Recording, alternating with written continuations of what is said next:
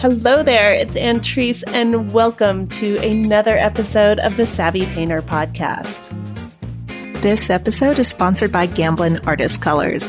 Earlier this year, I turned the mic over to you so that you could ask Gamblin anything you wanted. That was so much fun that we're doing it again. Robert Gamblin and Scott Gellatly will be answering your questions about color. Go to SavvyPainter.com/Gamblin to ask your questions before January 7th.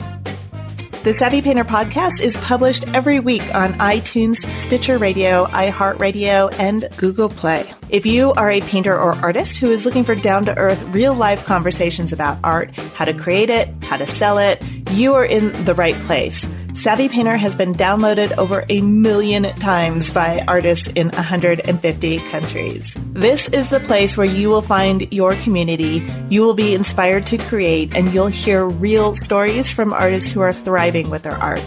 So if you are new to this podcast, I want to welcome you to the Savvy Painter community.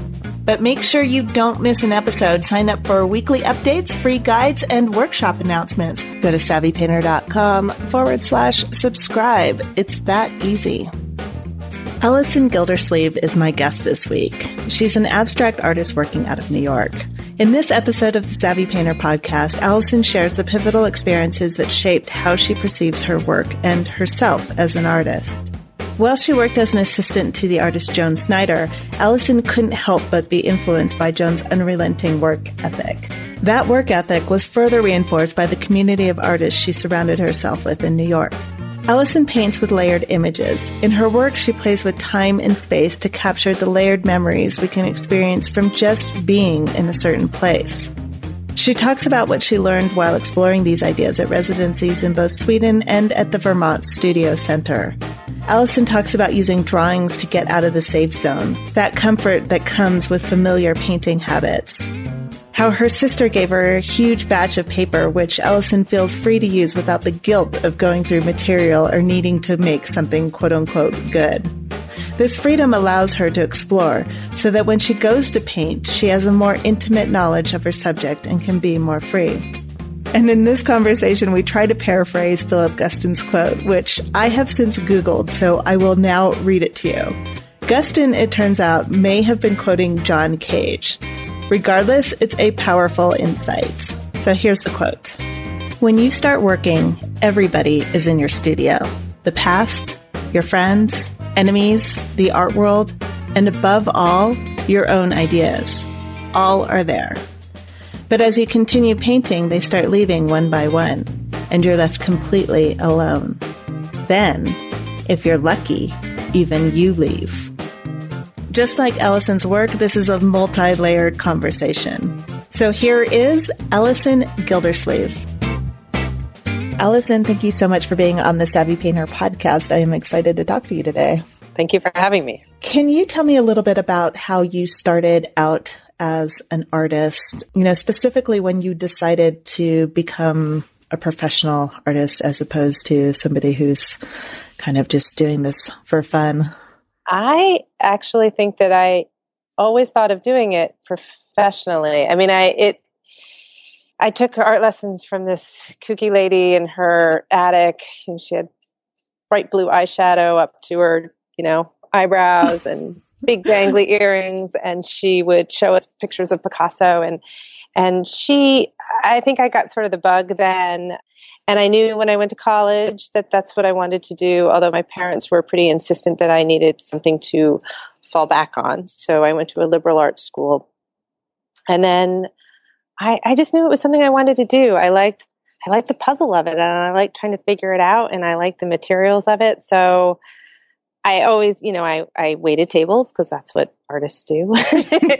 and I bounced around a lot. I didn't go right to graduate school. I studied in Europe for a little while, and then I lived in San Francisco, and then I ended up at the Vermont Studio Center as their staff, and it's a residency in Vermont, and I worked there for about a year. And I think that helped me meet other professional artists and be around. Before that, I didn't really have much of a community of artists that were doing it professionally. But I think I always I mean, otherwise, why would I wait tables during the day? So I guess that's what it was always something I knew I wanted to do. And I just kept trying to make my life work around that. Can you talk a little bit more about what it was at the Vermont Center that kind of pushed you to, it sounds like it kind of pushed you to a higher level in terms of how you saw yourself as an artist?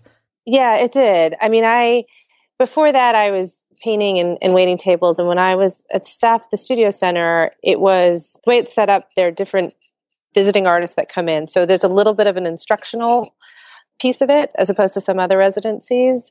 And they come and do studio visits and they give talks. So you have this sort of tier of those artists coming in. And then you have all these emerging artists and, you know, people applying all different age levels. And I was in my late 20s, and there was a lot of people coming up from Brooklyn, which is where I live now.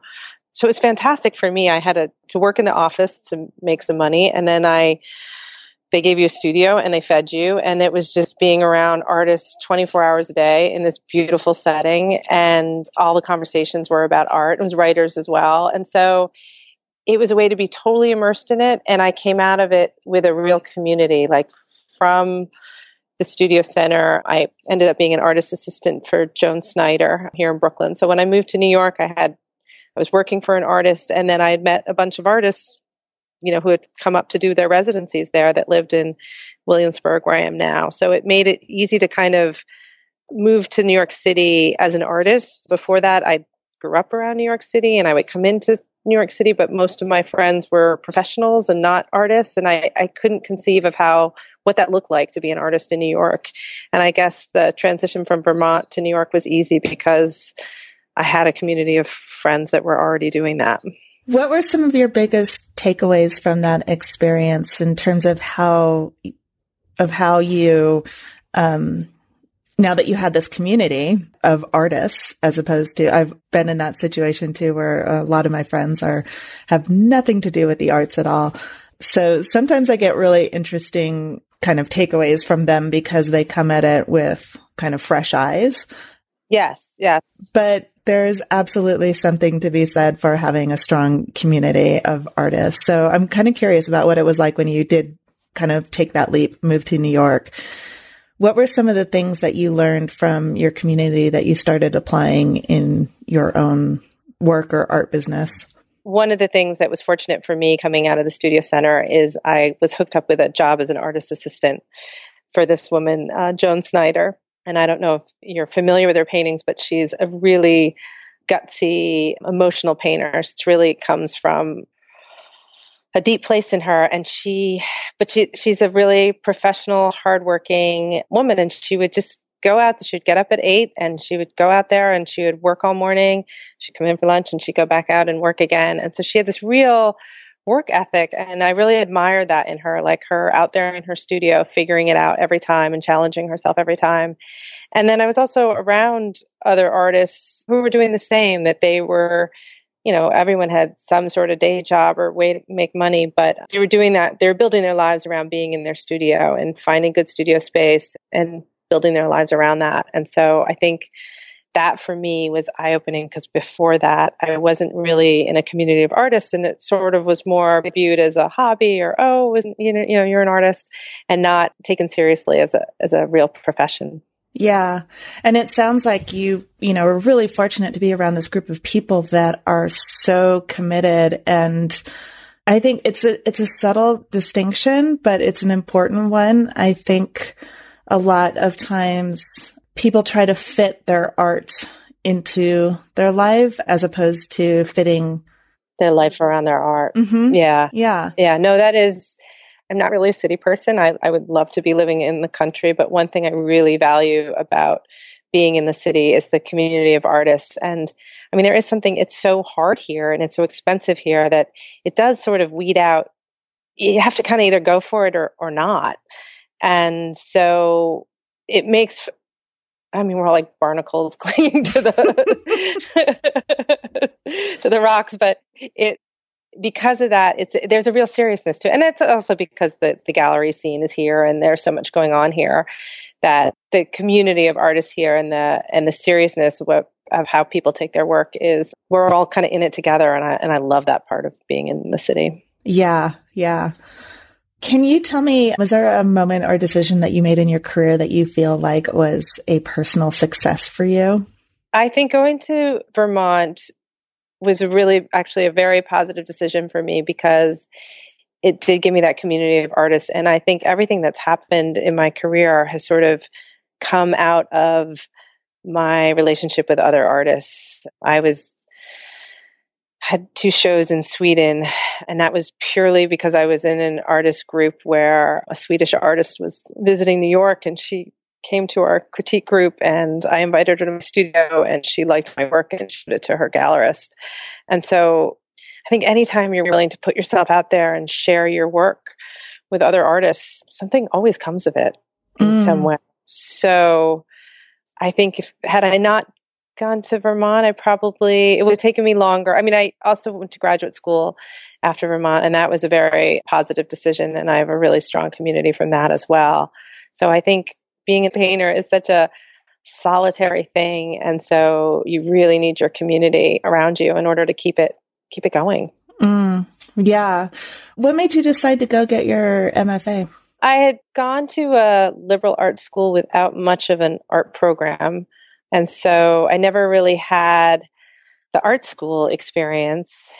I knew I wanted to go. And I think being in Vermont with the visiting artists and the different lectures, like I just knew that was a missing piece to my education. And I didn't go immediately. I wanted to sort of live different places and do different things first. And then I ended up going to Bard, which is a program that happens over the summer.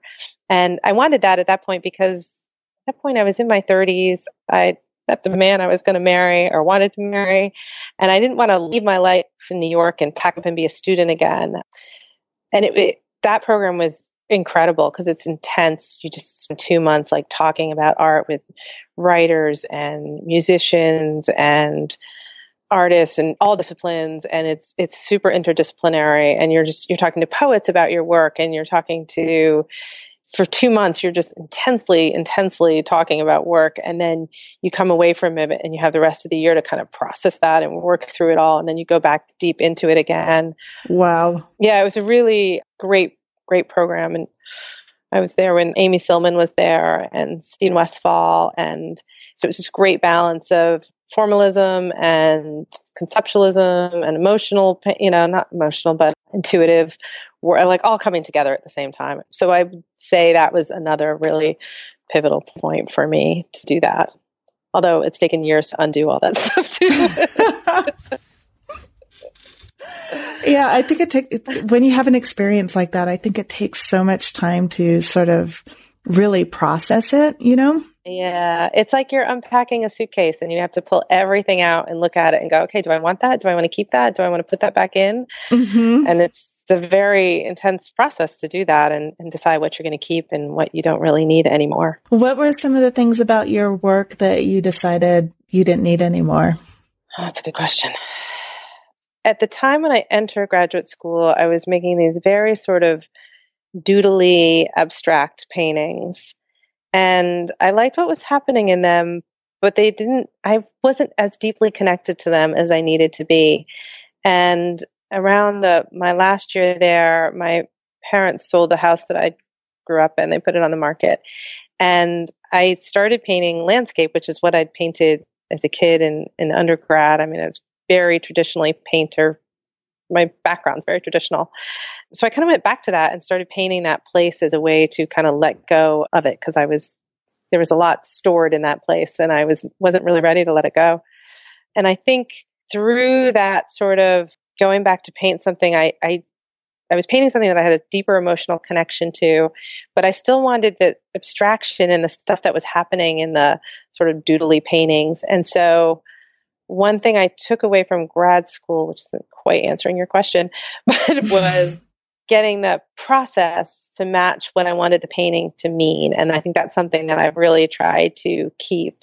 And so I try to make the way I'm making my paintings be an important part of what you might take away from them. Can you give an example of that, of how the process? Yeah. When I was in Sweden, I got the opportunity to work with a printmaker there in southern Sweden. And I had two children at this point. One of them had just turned one. It's a 3-year-old and a 1-year-old. So being away from my children and being able to actually just work in a studio with printmaking was just incredible. It was a thrill because I, you know, had at that point just been carving out whatever moments I could have to make work. So we were doing this process where I would take drawings. I would do a quick ink drawing on a piece of paper, and he would develop that into a plate. And then we would layer the plates together. And in the beginning, I would make a plate, he would print it, and then I would try to fill in more information. So I would add the shadows, or I would add a little detail. So each plate was sort of successively filling in the information. And then as I sort of ran out of time, but still wanted to keep making prints, I started just mixing the plates very randomly. And so suddenly I was doing, you know, it was a drawing of an interior mixed with the trees from a landscape, and at those trees made the pattern of the wallpaper. And so that putting these disparate information together into one space really interests me, because my paintings are a lot about how time is not sequential and how a moment from the past can feel just as present, and then everything gets kind of mixed up and there's no hierarchy sometimes of experiences based on time. So I liked that, how the sort of different things would sort of, one thing would come forward that wasn't sort of meant to, and something would go back that would assume to be forward. And so that's something I think that I try to play with when I'm making my paintings. That is so interesting. I'm just sitting here thinking. Did that make any sense? Actually, it did. I was like, because I'm sitting here thinking, yeah, you can be sitting in the present right now and have these memories from any point of time in your life, from your childhood, young adult, anything that pops up, and they do sort of blur over each other. So it's just really, and it may be because it's just thinking about, I just had this experience where there's this woman who's selling her house, and it was her mother's home, and just, you know, kind of all those emotions that come up when, you know, this place that you have such a strong emotional attachment to is suddenly going to be inhabited by somebody else, you know, and yes, it feels like a kind of private, that's your home, and it's not quite an invasion, but it's also very strange, I would imagine. It feels wrong. It feels wrong at first. Like, that's not possible. It's like someone else being your parent, or, you know, it just doesn't. Yeah, I think your home, especially where you have those early coming of age experiences, if you've lived in one place for all that time, it's really hard to disconnect those experiences from the place. They become part of the place. Mm-hmm. Can you talk a little bit about your process now? It sounds like that printmaking experience, it was a pretty pivotal moment for you in terms of how you were creating your work. Is it the same now, or how has your work evolved since then? Yeah, I mean, I think I'm always changing my process to figure out what I want to have happen in my paintings, because I feel like making paintings, it's kind of like trying to recreate a dream you had. And when you start to tell it, it makes no sense whatsoever, but it was perfectly clear in your mind. And then you start to lay it down on paper, you're like, no, that was not it. That's definitely not it. So one thing I have done quite often in my career is switch to black and white. I love color and I love everything that happens with color, but it also masks some things where I can't really see like the bones of things and the structure of what I'm actually doing. So that's what I've been doing. I did when I was actually pregnant with my second child, and I really couldn't fathom making a big painting. I stopped and just went to make these little black and white drawings, because I wanted to figure out if I could put the figure back in, because I'd painted figuratively before. And there's always, for me, a narrative element to my paintings that I don't know if anyone else sees but me, because for me, it's the narrative that's happening within this place, and it's not landscape, it's about the narrative of what's happening there. And so I was toying with putting figures back in, because that definitely makes a clearer, this is about something besides landscape, which ultimately I decided not to do, because I wanted me to be the figure, or the viewer to be the figure moving around and not moving these figures around. But anyway, going to black and white, I did that. I ultimately decided not to use the figure. And then last year, when I was kind of feeling like I'm always sort of bouncing between the limitations of making landscape, because there's something that's very accessible about landscape that becomes the only thing the viewer sees. And really what I'm most interested in is the language of paint and what painting can do and what happened with those prints when you put two different images together. Like, it becomes something that can only exist on that page. And I love that idea of something that's only in the canvas and it's not in the external world. It's these two worlds coming together that make it interesting. Mm. I wanted to start, I was sort of fascinated with botanical prints. My aunts have them hanging in their house, and I like how kind of stuffy botanical prints are and beautiful. And so, and I had also been, I take a lot of photos in the summer when I'm not in the city. And I was looking at these photos I'd taken of, you know, weeds growing along the roadside. So I wanted to start using that. I found myself painting like these weeds, and not the forest anymore, but just the weeds and the stuff that's under growing underneath. And then I realized I didn't really have my language quite down yet. So I gave myself this assignment of, my sister had given me a big stack of paper, and so it wasn't precious. And I just sat down with ink on the floor and painted these 22 by 30 drawings, just ink, you know, quick ink drawings to figure out what these weeds, like what the shapes were and what their language was. So I would really have it in my hand. So then when I went to the paintings, I would know it better than I was knowing it when I was making it. Because I find the more structure I give myself, the better, the more abstract the paintings can be. Like, the clearer I am in what I want to do, the more I can take it to a much different level, and I'm not staying in a safe zone. So I made these drawings, and I told myself I was going to cover my big studio wall with these drawings, and I would do that. I couldn't paint until that was done. And then I had this like sketchbook on my wall, basically, that I could refer to. So I wasn't constantly running over and trying to find that drawing I made. And that was just sort of my backdrop as I made the paintings. And so that really worked. And so I'm trying that process. I mean, I feel like I'm always going back to the drawing board. Literally. So, I mean, that's kind of where I'm at now. I'm trying to figure out what my next move is. And so I'm going, you know, back to doing a lot more drawing to sort of figure out, and in black and white, just to figure out what it's going to be next. I love that idea of just taking the time to just explore and sort of play without any quote unquote preciousness to it, or, you know, without any consequence, I guess, in a way. Yep. And I think that's something that artists don't always give themselves time for, and or they get caught up in the materials of it.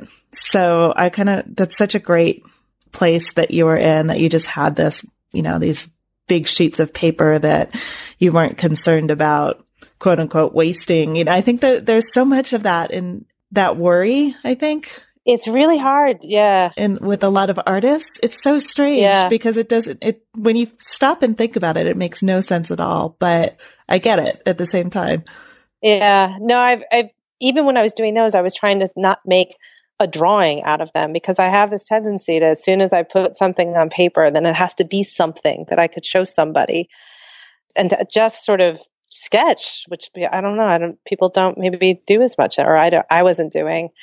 I've started now, and I borrowed this from a friend, you know, after the election last year, and we're all obsessively checking our phones and our, you know, Facebook and trying to figure out what to do. I'm checking the news. So he started to, when he would go to his studio, he had to do a drawing or make something before he could get on his phone and check Facebook and the news. And so I've tried to do that myself. And I just bought some sketchbooks, and same with the ink. Like, I just try to make something, and it doesn't matter what it is. It can be anything. It doesn't matter at all, but it just gets me making something before I sort of check in with the stresses of the outside world. And then things come out of that, because you're kind of turning your brain off a little bit. It's like free conscious writing. Yes, I love that. Because I do, you know, I love, if we're talking about, you know, just first thing in the morning, I'm trying really, go through these phases, I guess, where things can become habit unintentionally. And so yes. I'm going back now to, you know, I will not turn on the computer, or I can look at my phone for just long enough to know, do I have any meetings or anything? Like, is there something on my calendar that I need to make sure I don't forget? But other than that, just trying to delay getting on the computer for as long as possible in the morning and just be, and just read or draw or write and, you know, do the morning pages, just that free form kind of brain vomit, I guess. Exactly. On your head. You need to brain vomit and not, I was spending all that on my phone because, and then getting just obsessed with all that's wrong in the world right now. And so it was hard to sort of then sort of separate and get myself back into making something. Yeah. And that I'm realizing that more and more, just how much the outside world really affects my day, in the sense that if I start out that way, I'm anxious, or, you know, the news is rarely good, right? No, I know. So, I keep checking for that. I keep waiting for the good. Right. It's not there. And so my day sort of starts off with this, like, you know, everything that's wrong. And it's both that the mental part of it of, you know, I guess, or the emotional part of it is that you're just, you know, you pick up the phone and there's like just these mass fires in California, and there's the politics, and there's, you know, another shooting, and there's this, and I just get, and there's such helplessness because we can't do anything. Right. Right. And then, and I'm also starting my day kind of like allowing other people to influence me. And so I find that when I start the day on a more positive note with doing something, like you're saying, doing something creative, or just, it comes from me as opposed to whatever the news programs or whatever somebody happened to post on Facebook. You know, it's created intentionally as opposed to the random thing that I see on the phone. And I think that when you're, I don't know, when you're so, when there's so much bad news coming at you, I think it affects it affects everything. And I kind of just feel like life is too short to start every day kind of sad and depressed. Yeah. And well, and it just, it throws you off balance, and it throws you off what it is you thought you were going to do that day. Yeah. It's like, it's so disruptive, and maybe that's also becomes part of what you're making, or it's in response to that. But there's something about, my studio used to be in my house for a long time, and that was great when I had kids, when they were little, because I still have kids. When they were little, it was great because I could work while they napped, and I could sort of work around their schedules. And then a few years ago, I moved it out because it was just, my kids are also pretty creative, and so everybody was just making stuff, and it was just too small of a space for us all to be making stuff. And so I moved out, and there's something about sort of separating, again, even all that home life and everything, and just going to your studio where no one else is going to see what you're going to see except for you. And you're your own judge of everything. And I'm not going to repeat it correctly, but I found this quote recently, and it was something that's, well, I can't remember who said, to Philip Guston, but it was something like, you're in your studio, and first, like, the art critics, like, everyone's in your studio, and then they start to leave, and it starts just to be you judging your work. And then ultimately you leave too, and then you're just like making work. Yes. And there's something about really getting to that space where, like, every other voice is gone, and you're just connecting with what you're making. It's really hard to do, but that's when you're really engaged in what you're doing and not phoning it in anymore. That is so, I love that quote too. I can't paraphrase it any better than you did, but it's so true. And it's so brilliant. That if we can get to that place where everybody leaves. Yeah. Yeah. Including your own judgmental. Yeah. You know? Especially your own judgmental. That voice for me is very hard to get rid of. Yeah. You were mentioning artists as barnacles. I think our own judgment is also sort of these barnacles that are just so difficult to scrape off and allow ourselves to get out of our own way. Yeah. It's very easy to be in your own way. This episode is sponsored by Gamblin Artist Colors. A few months ago, I had Gamblin Artist Colors founder Robert Gamblin and Pete Cole, the president of Gamblin, on the Savvy Painter podcast to answer your questions about oil paints. We talked about studio safety, oil painting mediums, and best practices for everything from using cold wax mediums, varnishing a painting, to choosing the best white. And apparently you have more questions, like this one. My name is Rachel Jones of Rachel Jones in Art, and I have to say that I really appreciated the points that were made in the last podcast concerning the whites and how we sometimes work against what the whites are made to do and just end up wasting paint because we're trying to make it behave in a way that it really shouldn't. I was wondering, are there any other paints that maybe we may be wasting our time that really have a certain character that we are trying to make it act in a way that it shouldn't? So Robert Gamblin and Scott Gellatly will be answering her questions and yours. If you have questions about pigments, I want to get them answered. We already have a few good ones, like how to use opaque and transparent colors to the greatest effect, and which blacks are best to use for your specific purpose. So what do you want to learn from the experts on color? I'm turning over the mic to you. Just go to SavvyPainter.com/Gamblin to ask your questions before January 7th. I cannot wait to hear from you. I'm curious if you have any advice for artists who have young kids. I get a lot of questions about this, of how people manage their time with young kids in the house. And also, I mean, I would especially love to hear it from you, because when artists are in that stage of their lives, it can feel, I think, like it's never going to end. Yeah, it does. The good news is it does. Actually, I found for me in some ways, having kids really focused me because I had to hire somebody to take care of them. And when I was paying to make my work, it was suddenly a different equation. Like I didn't want to fritter around and look at online or do laundry. I didn't want to do anything but make my work if that's what I was paying someone who was making then more than I was making at that point. So I could make my work that didn't sell. So I think that part of it was really positive for me.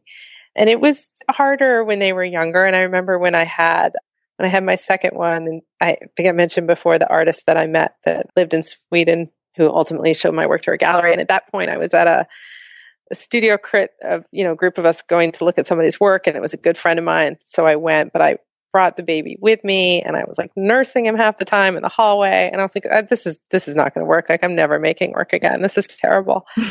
But the thing about that stage where it did feel like I wasn't going to be able to do it again is that it is really short. And I remember my mom saying that to me, like, it's 4 or 5 years when they really need you. And then now my kids get to school in the city on their own. I don't have to drive them in anymore. I don't have to come back. So in some ways, I mean, it definitely, it focused me, and it also gave me perimeters of when I could work and when I couldn't. It turned me into, now they go to school on their own, but before that, I would drive them to school, I would drop them off, and I would get to my studio at 8:30 because I wasn't going to go home in between. And so at that point, my studio was in Bushwick, and I was the only person in the building working at 8:30 in the morning. Everyone show up at when I was leaving, and then I had to leave at a certain point because I had to go pick them up. But it made me more focused, because otherwise I can fritter away a lot of time. Yes. I mean, the downside is in that time period, I wasn't able to, sometimes you just need to sit in your studio and do nothing and stare and be with it without trying to make anything or be productive about it. And I think in some ways, maybe I was trying too hard to be productive and sort of make something. So there, I guess that's maybe the downside of it. But yeah, I think that's very common for artists who are parents, that the amazing thing about it is not just the kids. It's that there's this fear that by having kids, you're not going to have time to paint, or you won't, you lose part of your studio life. And it seems like every single artist that I've asked about this kind of says the same thing, that it forced them to become very, very structured in a good way. Yeah, I think it does. I mean, you do lose a ton of time because they're sick and you have to stay, you lose a ton of time having kids. But my friends that don't have kids, I don't know in the end if they get that much more studio time, because life gets in the way no matter what, whether you have kids or not. Yeah. And, it's all just part of it, and figuring out how to work around that, and making also, I think, your work match the life that you have. So if affording a big studio isn't in the cards for you, then you figure out how to make work that doesn't need a big studio. Mm-hmm. Or if you have to work in short bursts of time because of your children, then you make work that works around that. Right. I think that's something I've learned later, and I want to even learn more, like to make my art what I want it to be and also make it work in my life the way I want it to be. Yeah. Yeah.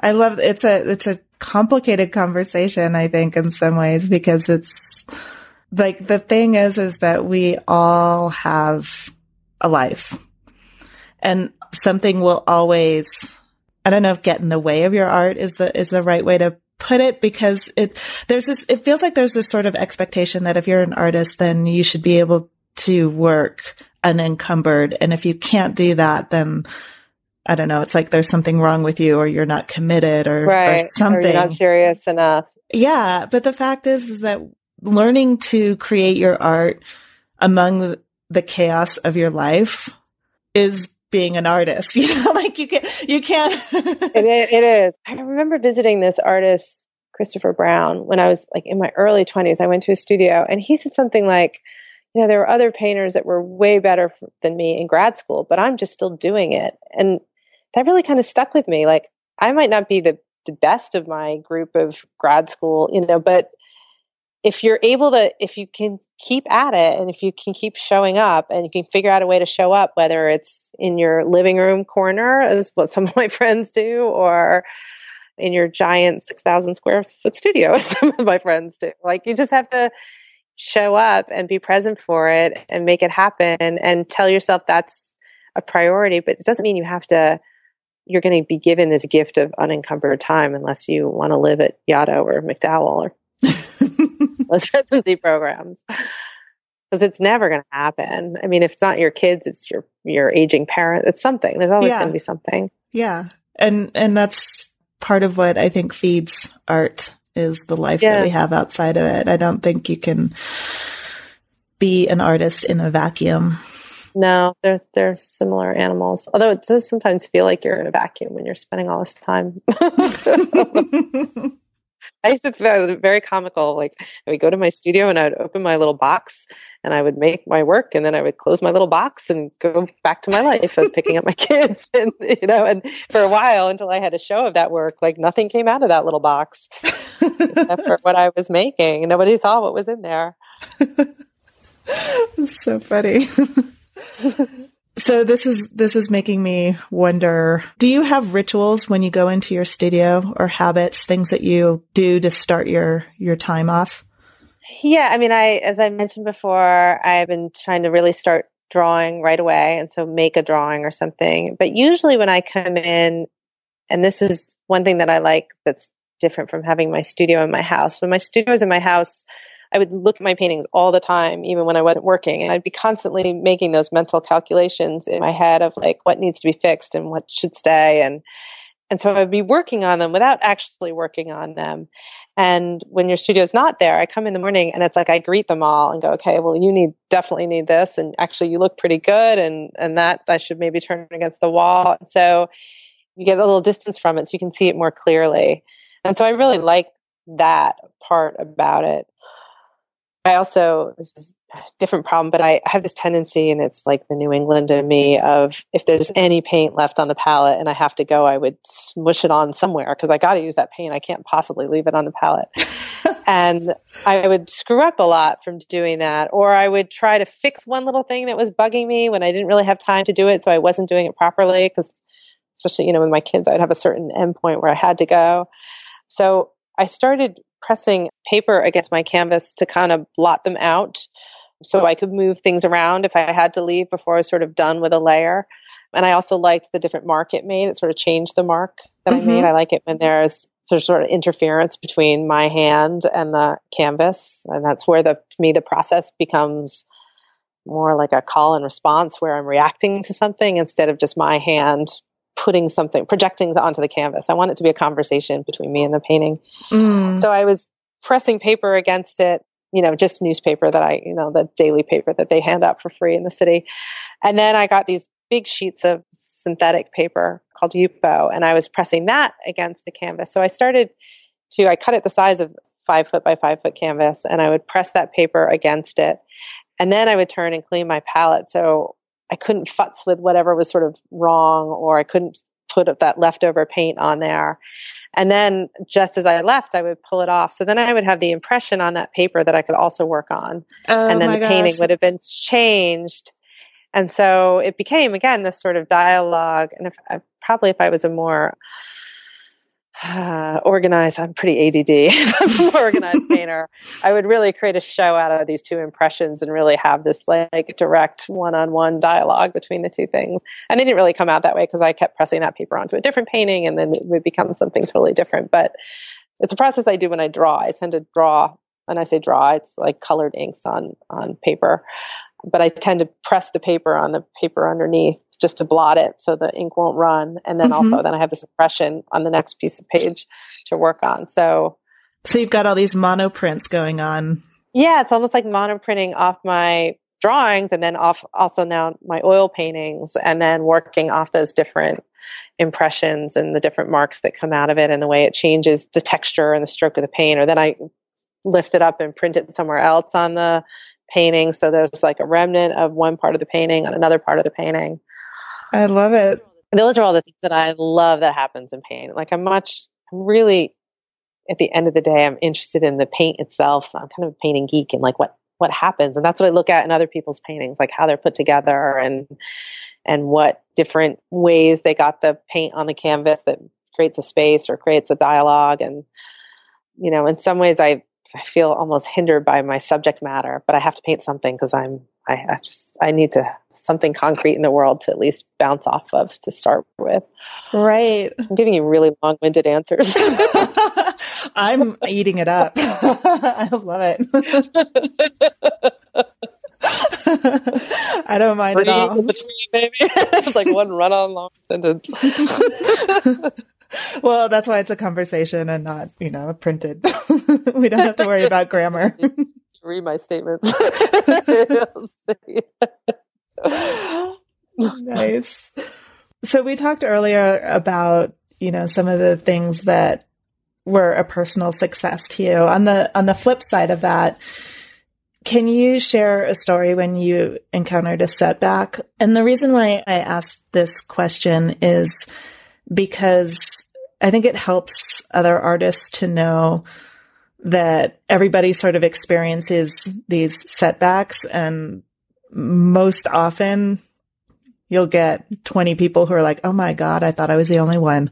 Right. Well, are you talking about the countless rejection letters? I guess? Well, that's a very good one to start with because that is huge. Well, aside from all the things that I apply to that I don't get, I had an actual setback last spring where I finished up a show in New York and then I had another show back to back. And so I did that work and that one was in Denver. So I shipped that work out. And then I got news that I was losing our studio space. And so I had to move. So I packed everything up, and packing your studio for me anyway it's a really, short of being a sculptor, packing up a painting studio, it's so disheartening because you're just going through, there's so much stuff to being a painter.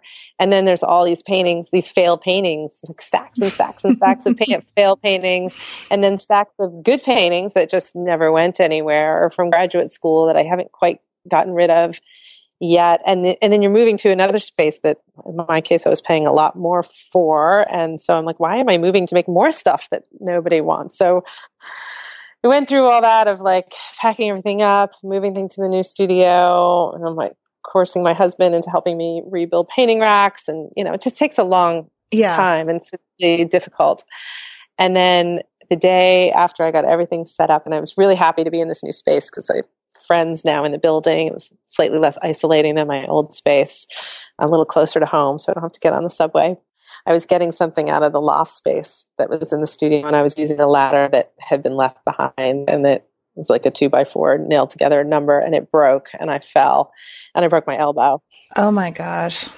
And so that was last May, and it's taking me until almost last week to start actually painting again. I took about 6 weeks to recover, and I was away for the summer, and then so I've been doing like little drawings and, you know, this here and that, but not really like on the canvas making a painting.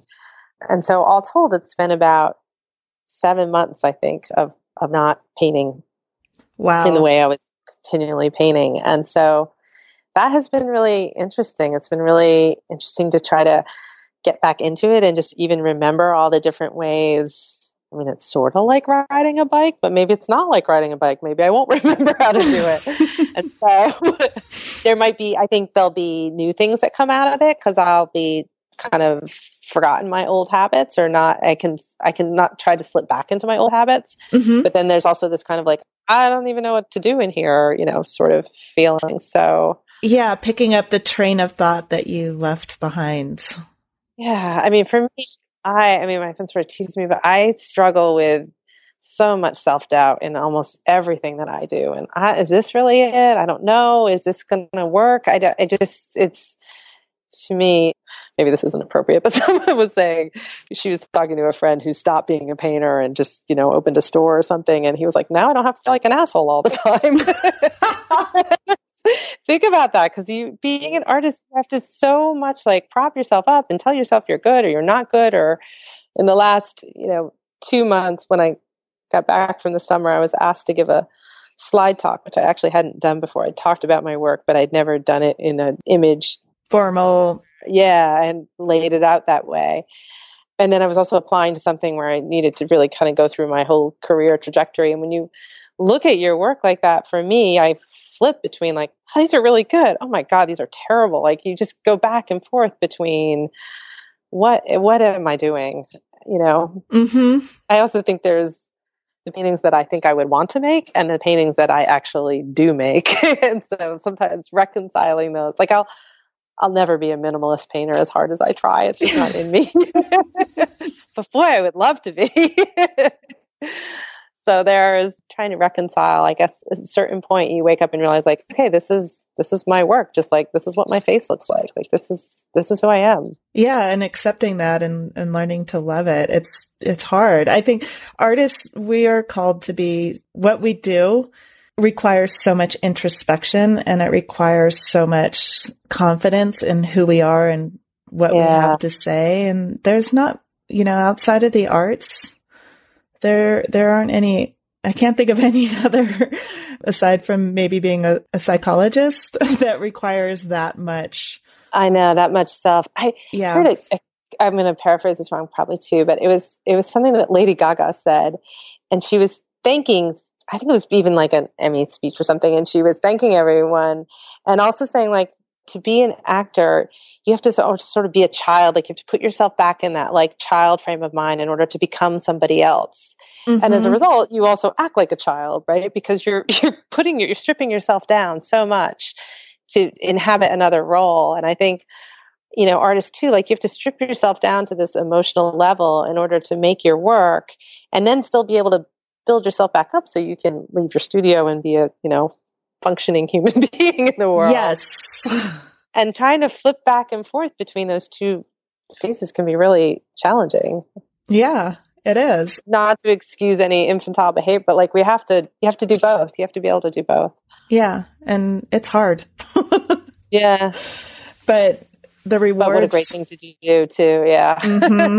Mm-hmm. That's exactly what I was just going to say. Yeah. I think I remember my mom saying very few people get to marry the person they want to marry or get to do what they want to do in your life. And I feel like I got to do both. Like, you know, I get to do what I want to do every day, even though it's hard. Yeah. What advice would you have for yourself, the artist that you were 10 years ago? So I figure somewhere around 2007-ish. I'm in my late 40s, so you mean when I'm in my late 30s, it all kind of blurs together. So we're about the same age then. So. If I was doing that much different 10 years ago. Would it change if it was 20 years ago? Yeah, 20 years ago feels different, but how would it even be different? Well, having my kids be older, you know, 10 years ago, it was hard to see that. And giving myself, which I think I mentioned before, the space to not be productive and to not have everything I make be something that could be like framed and put on the wall, and allowing myself to just sketch for me and for nobody but me, I guess.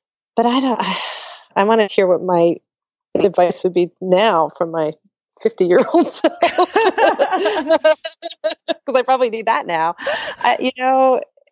Maybe also I was going to say, like, thinking more about where my career was going. But it's all, when I had little kids, I just kind of responded to whatever it was. I guess getting myself to slow down, probably. And really, and maybe that's, I keep waiting for the silver lining of breaking my arm, because everyone says there is one, but I haven't gotten there yet. I haven't gotten that sense of it. But maybe, and everyone said, oh, well, now you can slow down. And I was like, well, I was planning to slow down, but not with a broken arm. Right. That's not how I wanted to do it.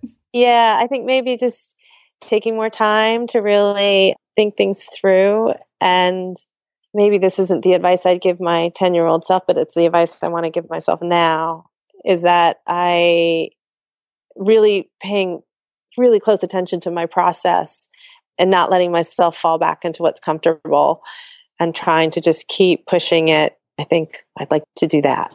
That's great advice. I visited this artist studio recently, and actually had a studio visit from another artist probably about 10 years ago. And I still want to take his advice. And that was, both these two artists make very abstract, loose work, but their process is actually really deliberate and slow. And one of them would make collages, and then these very abstract collages of ripping up paper. And then he would grid the canvas out and reproduce that. So he was reproducing something. So the ultimate thing was very abstract, although he was doing it in this very representational way.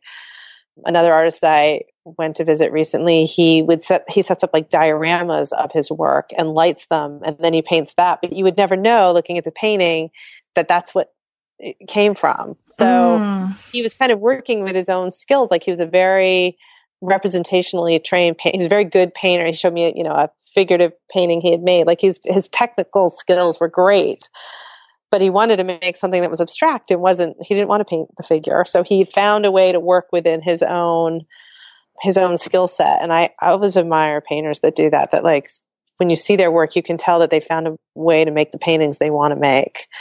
And that's something I'm always trying to challenge myself to do. Those are such interesting ways of working. That's incredible. Yeah. A figurative painter, right? Like, you're painting from plein air, right? Yeah. Yeah. I do both. I do a lot of plein air painting and then a lot of studio work as well. But I love that idea of sort of taking your strengths and then kind of like a Rubik's Cube, just kind of messing it up a little bit. But you still have what you started with. Yeah. I think that's, I'm a pretty, in some ways I have there's an ease to some of the technical stuff that I have, and I don't want to always fall back on that. Or it's sort of easy for me to sometimes put certain colors together and make it look pretty to get around that, and to really choose why I'm using certain colors and really base it on something instead of having everything. Like, I always think the more structure that's behind something, the more clean and clear it is from the viewer's point of view. It's less garbled in a good way. Yeah. I'm a big fan of structure so that you can be unstructured, Yeah. But that does not come natural. Like, I am much more very impatient. I'm very messy. My studio gets totally messy, and I love it that way. I'm fine with that. So for me I feel like whenever I can sort of force myself to stick to a structure or a program, it's like walking out the diving board a little bit farther. So then when I do jump off, because ultimately I can't stick to it anymore, I'm coming at it from a different place than if I had just started with my usual starting point. Oh, that's a great image. Very cool. Allison, thank you so much for this conversation. Thank you. Well, I hope you enjoyed this episode of the Savvy Painter podcast. Once again, thank you so much to Allison for sharing her insights and processes. Go to SavvyPainter.com for the show notes for this episode. You can see Allison's work there, find links to connect with her, and get links to all of the other artists that we mentioned today. If you know another artist who would benefit from this episode, please share it. There were so many layers to this conversation. There's such good insight in there that I'm sure you know somebody who will benefit from it. One more thing I want to let you know. This year, you can expect a lot more workshops from Savvy Painter. If you are an artist who struggles with getting painting time in or feels like you're always busy but never really moving forward with your art, then my workshops just might interest you.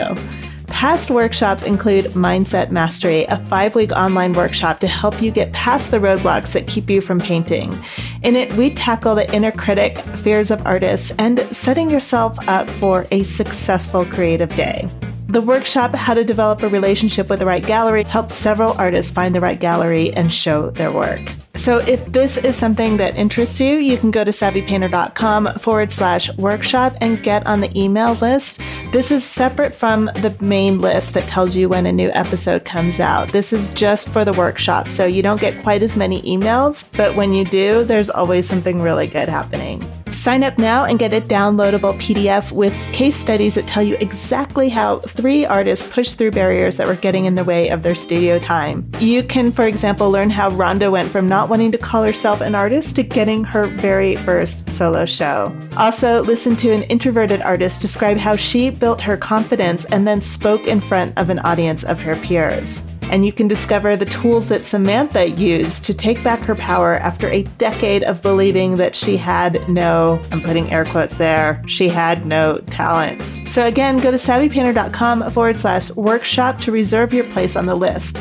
When you sign up, you get that downloadable case studies that I mentioned, but more importantly, you get exclusive invites to upcoming workshops.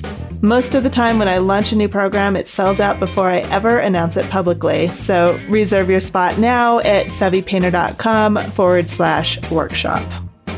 Until next week, this is Antrese Wood with the Savvy Painter Podcast. Thank you so much for listening.